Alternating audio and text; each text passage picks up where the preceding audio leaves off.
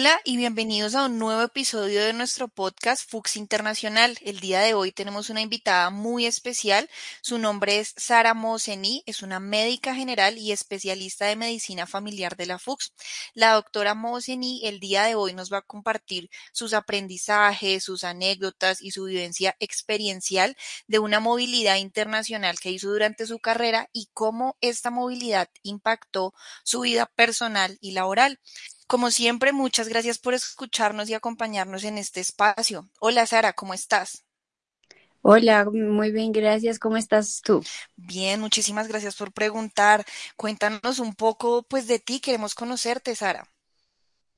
Bueno, les voy a contar. Bueno, yo soy Sara Moseni, eh, tengo doble nacionalidad, soy iraní y colombiana. Eh, llegué a Colombia a los 15 años Em, y eso fue porque mi papá nos trajo por, por su negocio. Entonces somos cuatro hijos y yo soy la mayor. Y cuando llegué a Colombia, pues terminé el colegio y entré a la universidad. Entonces, pues ahí entré a la Universidad de Rosario y terminé mi medicina general y ahorita acabo de terminar la especialización en medicina familiar en la Universidad de Fuchs.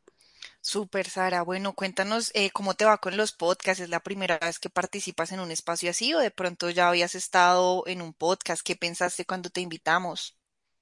Es mi primera vez. Pues la verdad cuando me dijeron me dio un poquito de estrés porque no sabía cómo va a funcionar, pero ya, ya estoy aquí.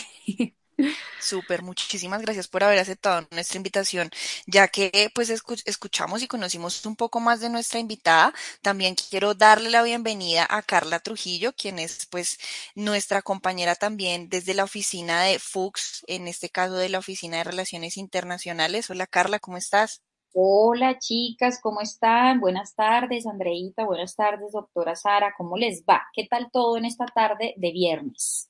Súper bien, qué rico escucharte y encontrarnos en este nuevo espacio en este 2023. Bueno, yo la verdad estoy muy feliz de poder estar acá compartiendo con ustedes este podcast em, y quiero darle las gracias a la doctora Sara Moseni, perdón, me cuesta un poquito pronunciar el, apellido, eh, por haber aceptado esta invitación.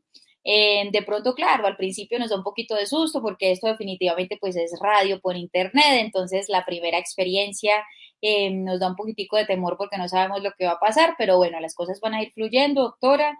Eh, muchas gracias por habernos ya dado como esa primera introducción.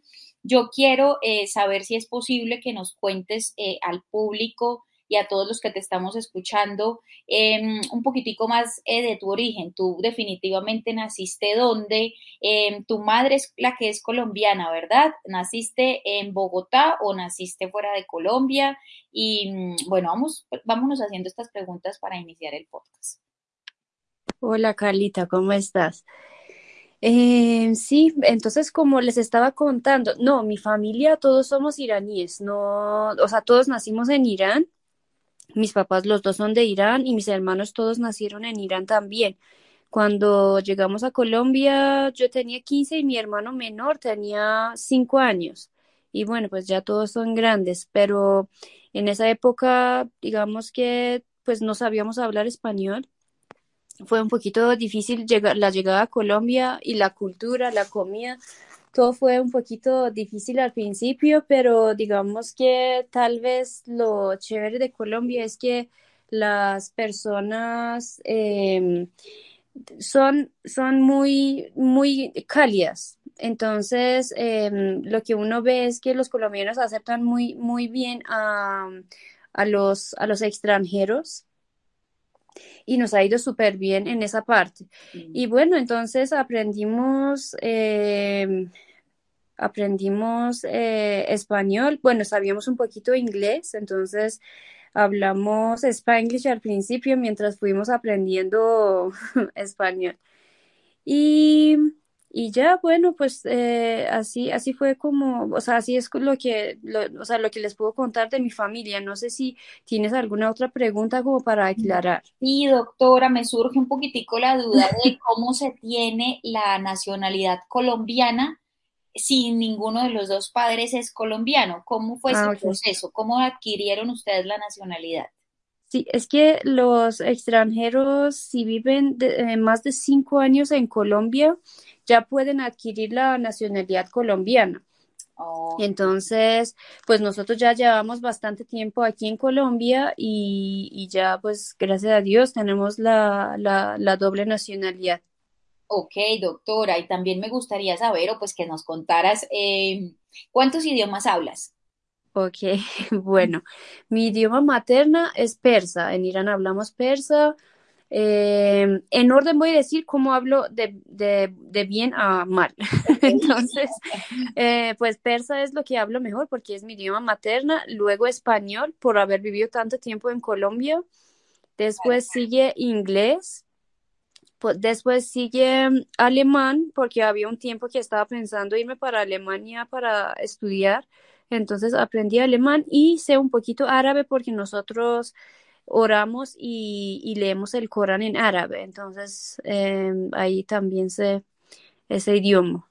Uy, y de los, y de los cinco idiomas que nos nombraste, cuatro idiomas, eh, ¿cuál es el que más te gusta? Lo que más me gusta, pues obviamente mi idioma materna me parece que es más fácil, pero, Claro, pero digamos, sí, y respecto a complejidad, digamos después de persa, creo que inglés es el idioma más fácil, luego español, luego mm, árabe y, y, y al final alemán. Claro. Eh, lo bueno de español es que se pronuncia como se escribe, entonces digamos que esto para los extranjeros es un poquito fácil pronunciar eh, las palabras, pero la parte difícil de español es que hay muchos artículos y la conjugación de los verbos es complicadísimo, entonces esa parte es la que dificulta. Bueno, pero hablas un español excelente, lo viendo. Muchas gracias. Sí, súper fluido. ¿Cierto? Eh, doctora, bueno, yo quisiera ya entrar un poquitico más en materia y que nos contaras cómo vives tu religión en un país como Colombia. Ok. Bueno, nosotros eh, somos una familia religiosa. Eh, mi papá, cuando llegamos a Colombia, como dos años después, eh, fue la persona, la primera persona en inaugurar una mezquita para, para los musulmanes chiitas en Bogotá. Entonces, siempre hemos pensado que uno tiene que, si tiene una creencia, no importa en qué parte del mundo está viviendo, y lo tiene que hacer de la mejor forma. Entonces, pues nosotros somos musulmanes, creemos en Dios, en el mismo Dios que ustedes creen, y pues nuestro libro sagrado es el Corán. Entonces, em, digamos que pues continuamos con nuestras creencias aquí en Colombia y la verdad hemos recibido mucho respeto por parte de los colombianos. Bueno, eso es un, eso es una gran noticia, ¿no? Que es- antes, antes que nada el respeto es lo más importante aquí, en Teherán, en Qatar, en París, en Roma, bueno, en todas las ciudades y en todo el mundo.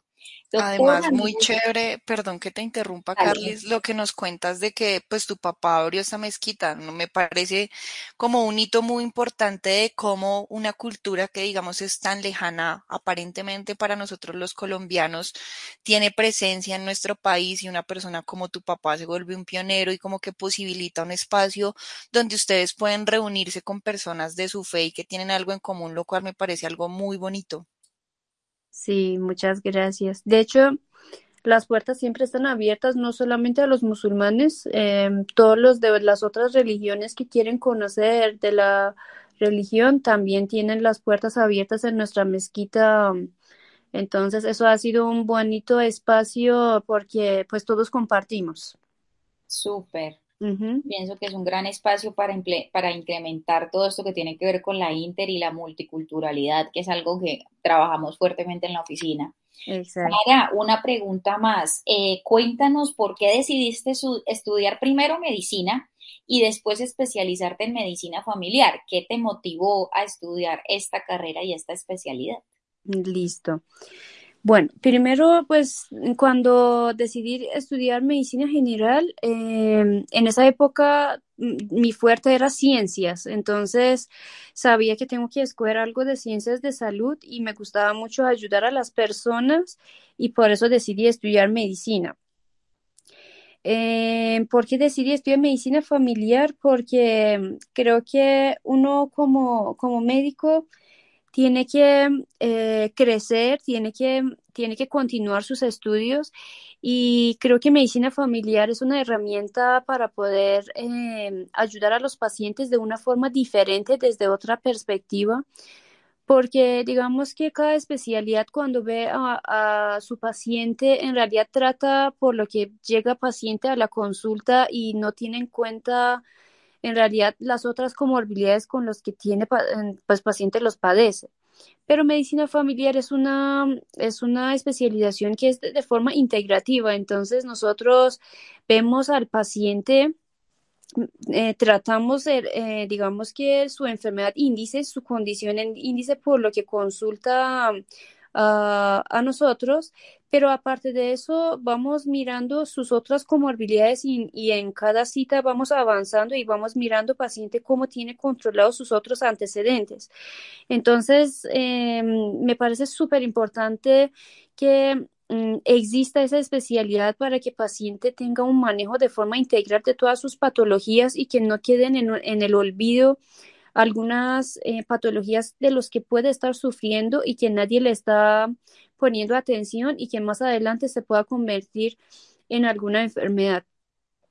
Y por otro lado, pues eh, digamos que es súper importante la parte de promoción y prevención que ninguna otra especialidad, digamos que lo tiene en cuenta digamos, un cirujano no va a preguntar al paciente si ha hecho su citología o ha colocado sus vacunas. Entonces nosotros, de acuerdo a los protocolos que hay, le recomendamos al paciente cómo tiene que continuar eh, las pautas de de tamizaje, diagnóstico y tratamiento y, y me parece que es una especialización muy bonita.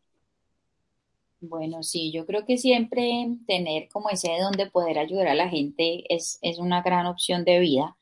Em, bueno, yo quiero contextualizar de pronto un poco más al público que la doctora Sara pudo realizar una movilidad internacional, hacer una rotación dentro de su especialidad eh, de medicina familiar el año pasado en noviembre del 2022 em, hacia Teherán. Eh, efectivamente fue la movilidad y mm, yo quisiera preguntar a la doctora por qué finalmente decidiste realizar una movilidad hacia Irán.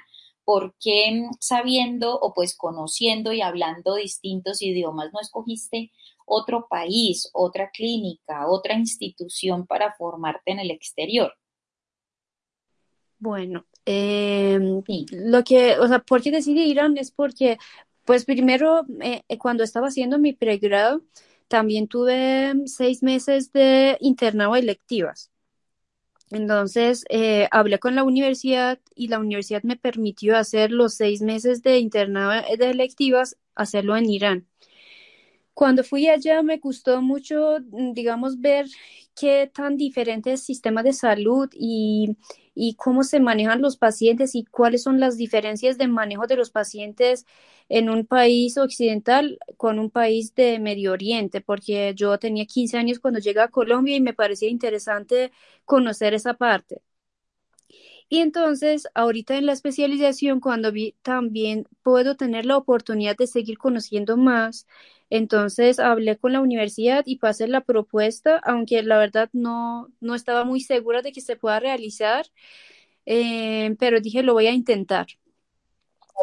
Eh, bueno, y pues gracias a Dios, sí, gracias a Dios, los profes y, las juntas que hicieron eh, aceptaron que yo haga mm, esa, digamos, esa rotación en, en Irán.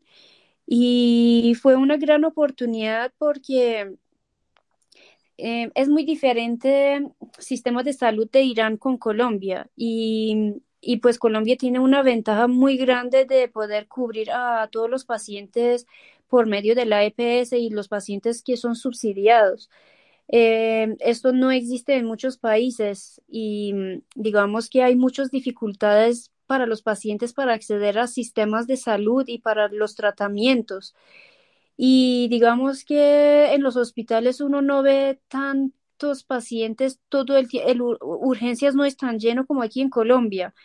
Y eso es porque, porque mm, en Colombia la gente sabe que tiene las puertas abiertas en cualquier momento, que le duele un dedo, sabe que puede asistir a urgencias y la EPS le va a cubrir todo.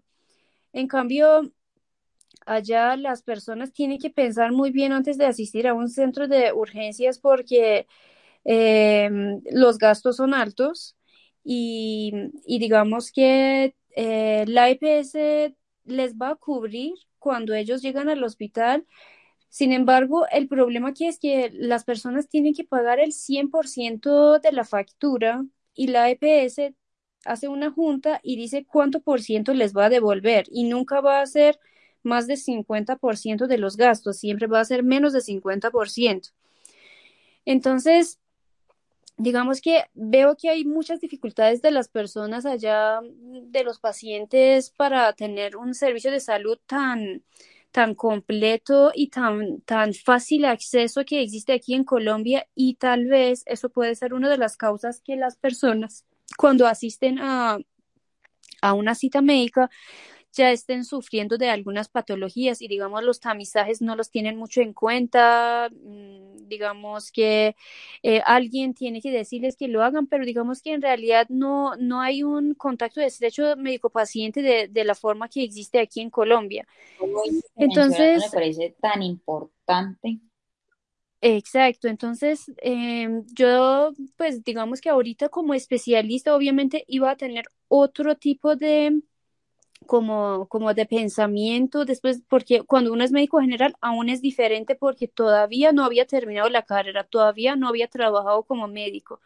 Pero entonces yo, yo sé que ahorita, por siendo ya especialista y ya haber trabajado antes, eh, iba a haber diferente, digamos, la situación y quería conocer mejor y, y ver cómo funcionan las cosas. Y digamos que en la parte académica Irán es muy avanzado. En realidad los doctores eh, son muy buenos. En realidad en teoría mm, la gente a uno le puede eh, decir de derecho a revés de los libros, o sea, saben perfectamente la teoría.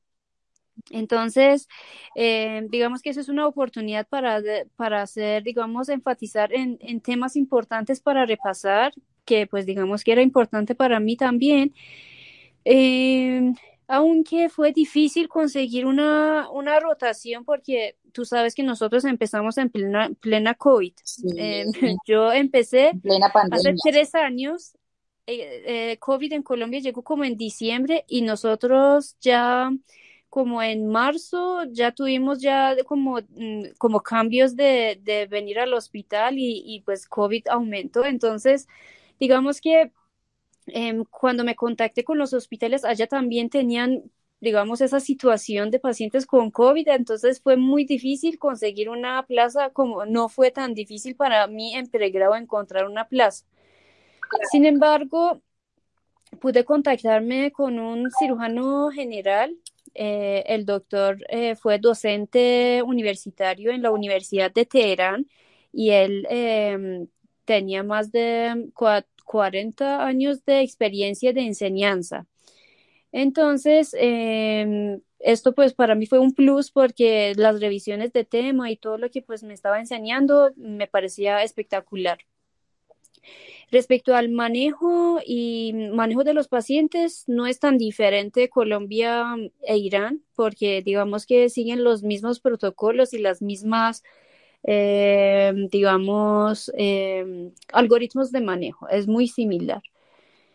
Eh, y ya, pues ahí fui y, y, los dos meses estuve con, con, el doctor y aprendí mucho de él y, y, la verdad, pues le doy muchas gracias y mis agradecimientos a, a mis profes eh, por haberme dado esa oportunidad de poder asistir a, a, a ese tipo de rotación.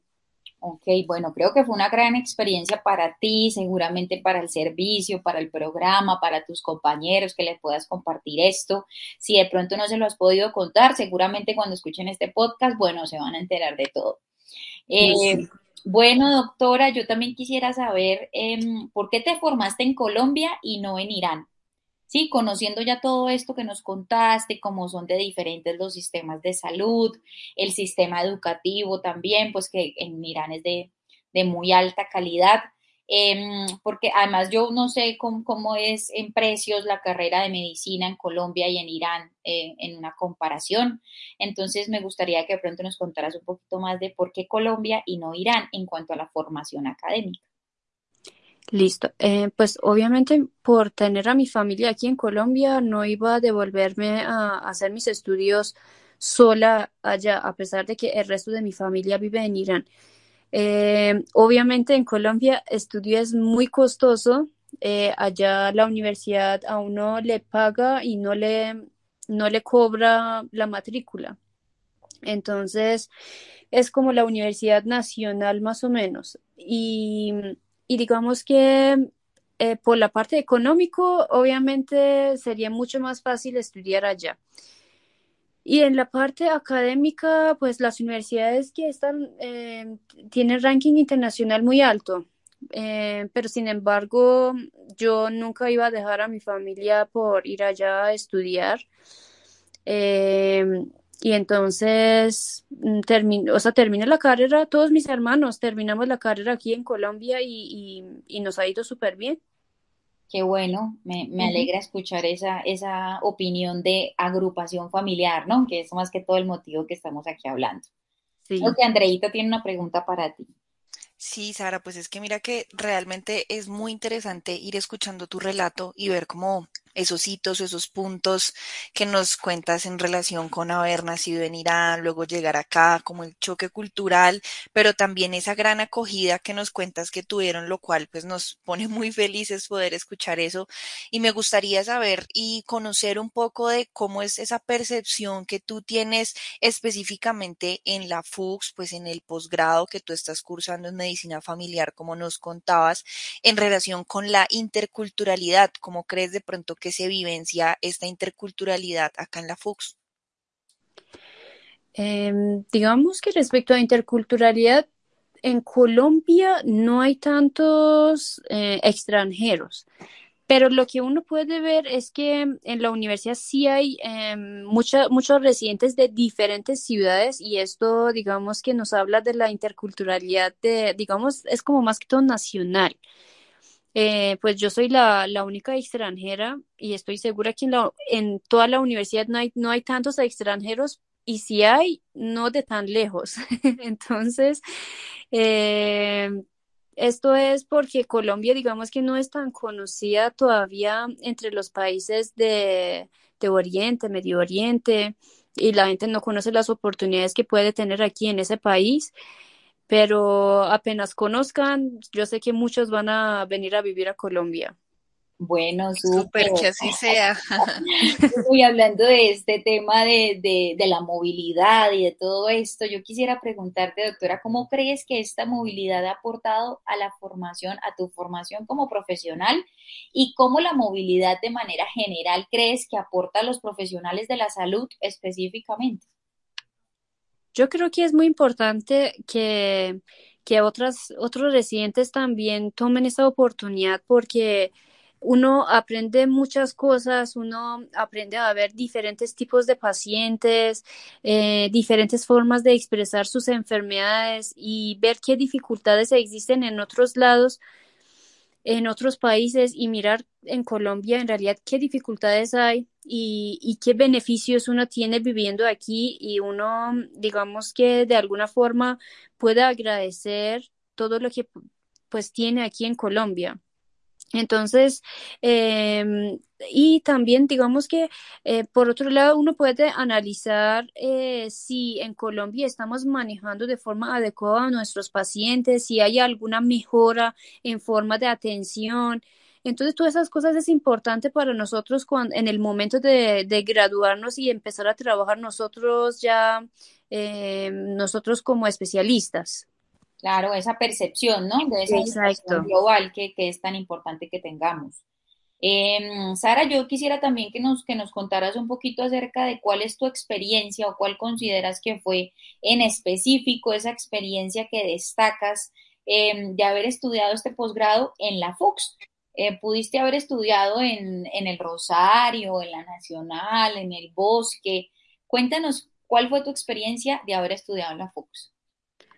Bueno, en realidad solo me presenté en medicina familiar en la FUX eh, y pasé. ¿Y qué fue lo que más me ha gustado?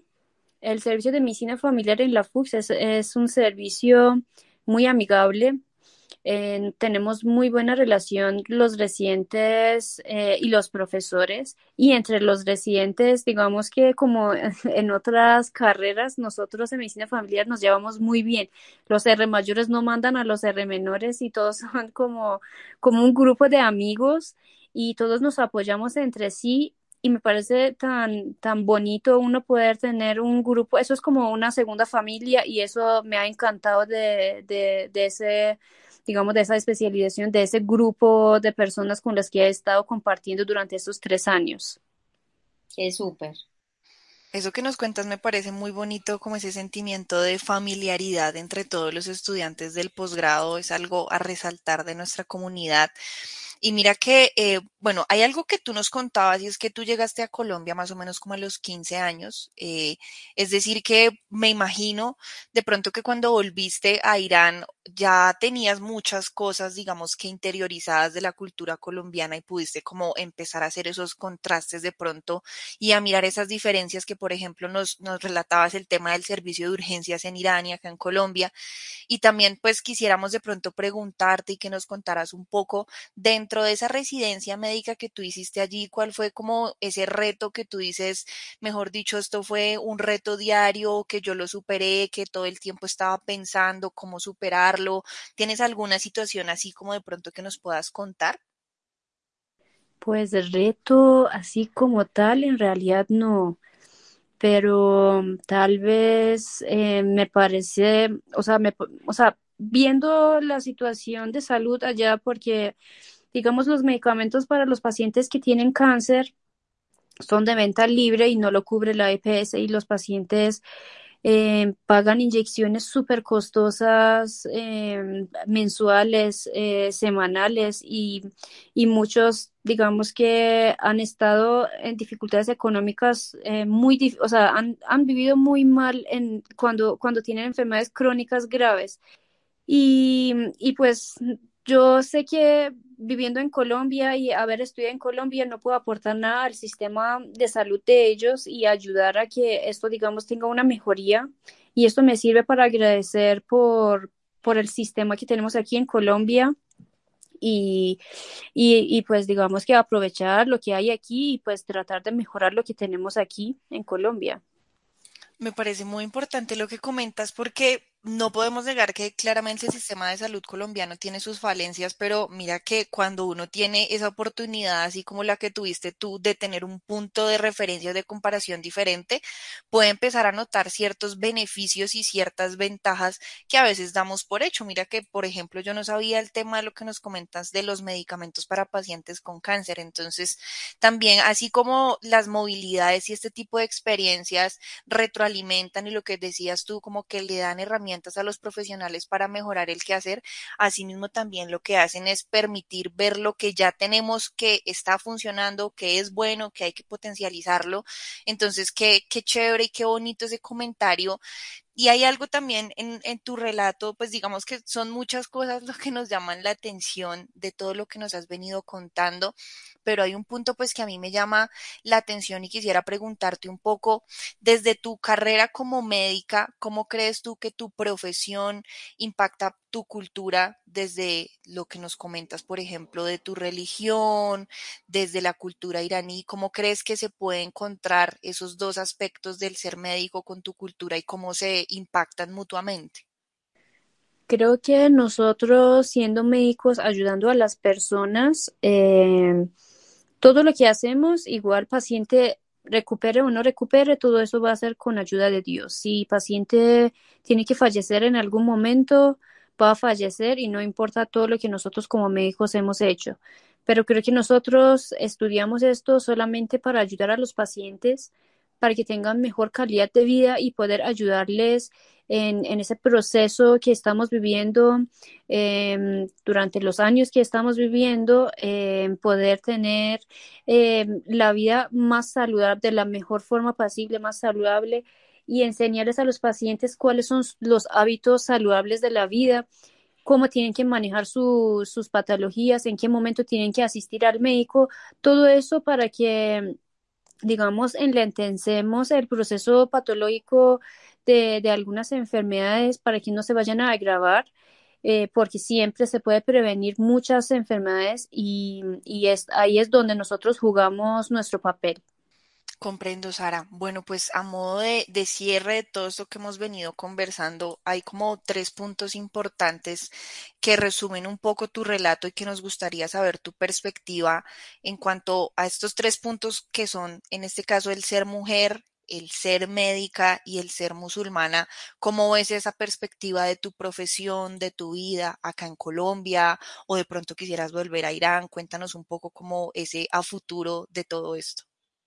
Pues les voy a contar alguna anécdota de, de, yo por ser musulmana, una dificultad, no sé cómo se llame, yo no puedo dar la mano a los hombres. Entonces, digamos que esa parte ha sido un poquito un choque cultural para, para los hombres, porque aquí en Colombia dan la mano y se abrazan y todo es de contactos, pero yo solamente puedo dar la mano a las mujeres y, digamos que abrazar a las mujeres, pero no puedo, no puedo hacer esto con, con los hombres, ni con, con mis pacientes, ni con, con los compañeros, ni con los profes. Entonces, eso ha sido un poquito difícil explicarlo porque las personas cuando me conocen al principio, pues digamos que esto no lo saben.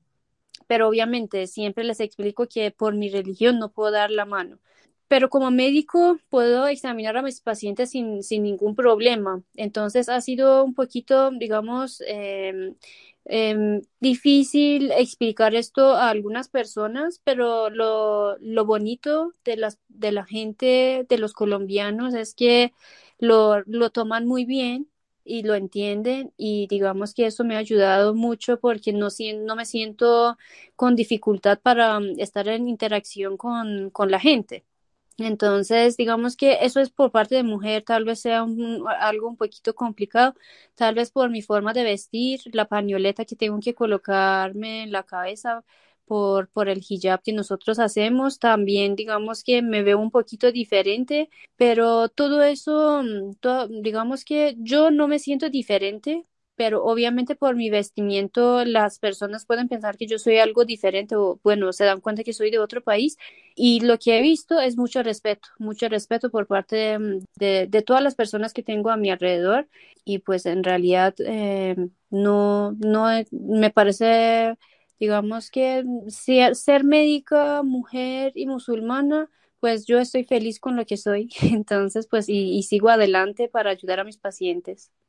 Qué bonito escuchar eso, Sara, de verdad me gusta mucho. Yo siento que el empoderamiento de las mujeres cada vez está como más en auge. Eh, y hoy en día, bueno, eh, a pesar de nuestras religiones, de nuestras preferencias, de nuestras ideologías, eh, considero que hoy estamos creando un poco más de igualdad en este mundo que tanto lo necesita y comenzamos por profesiones como la tuya, ¿no? Como ser médica. Yo considero que eh, hace algunos años, bueno, los únicos que eran médicos eran los hombres. Hoy en día considero que hay muchas mujeres médicas y eso de verdad me agrada mucho. Yo con Andreita, pues cuando les vamos a dar charlas de internacionalización a los chicos de primer semestre, vemos que hay una gran cantidad de mujeres estudiando estas carreras de ciencias de la salud que están enfocadas a salvar vidas. Y bueno, a mí me parece maravilloso, ¿verdad? Qué, qué orgullo tener mujeres como tú eh, yo creo que ya para dar el cierre, eh, Doc, nos gustaría que de pronto nos pudieras decir, no sé, una frasecita cualquiera en persa. Yo la verdad es que no conozco nada del idioma, pero me Sí, sí, enséñanos algo, enséñanos un saludo en persa. A nosotros y a todos nuestros oyentes, algo en persa ya para despedirnos. خیلی ممنون به خاطر انجام این پادکست و خیلی ممنون به خاطر اینکه موقعیت اینو داشتم که در دانشگاه فوکس درس بخونم y la traducción. La traducción, por favor. que, que, muchas gracias por, por, invitarme a ese podcast y, y te, estoy muy agradecida por haber estudiado en la Universidad de Fuchs. Bueno, doctora, muchísimas gracias. Muchas gracias, Andreita. Y bueno, a todos nuestros oyentes, muchas gracias por habernos acompañado en este quinto episodio. Sigan conectados para que conozcan más historias enriquecedoras de la vida de nuestros estudiantes residentes, colaboradores y egresados de la FUX. Hasta un próximo episodio. No olvides seguirnos, seguirnos escuchando en nuestras plataformas digitales como Spotify y YouTube. Y te invitamos a que nos sigas en nuestras redes sociales como Facebook, YouTube e Instagram. Hasta luego. Chao. Gracias, chao.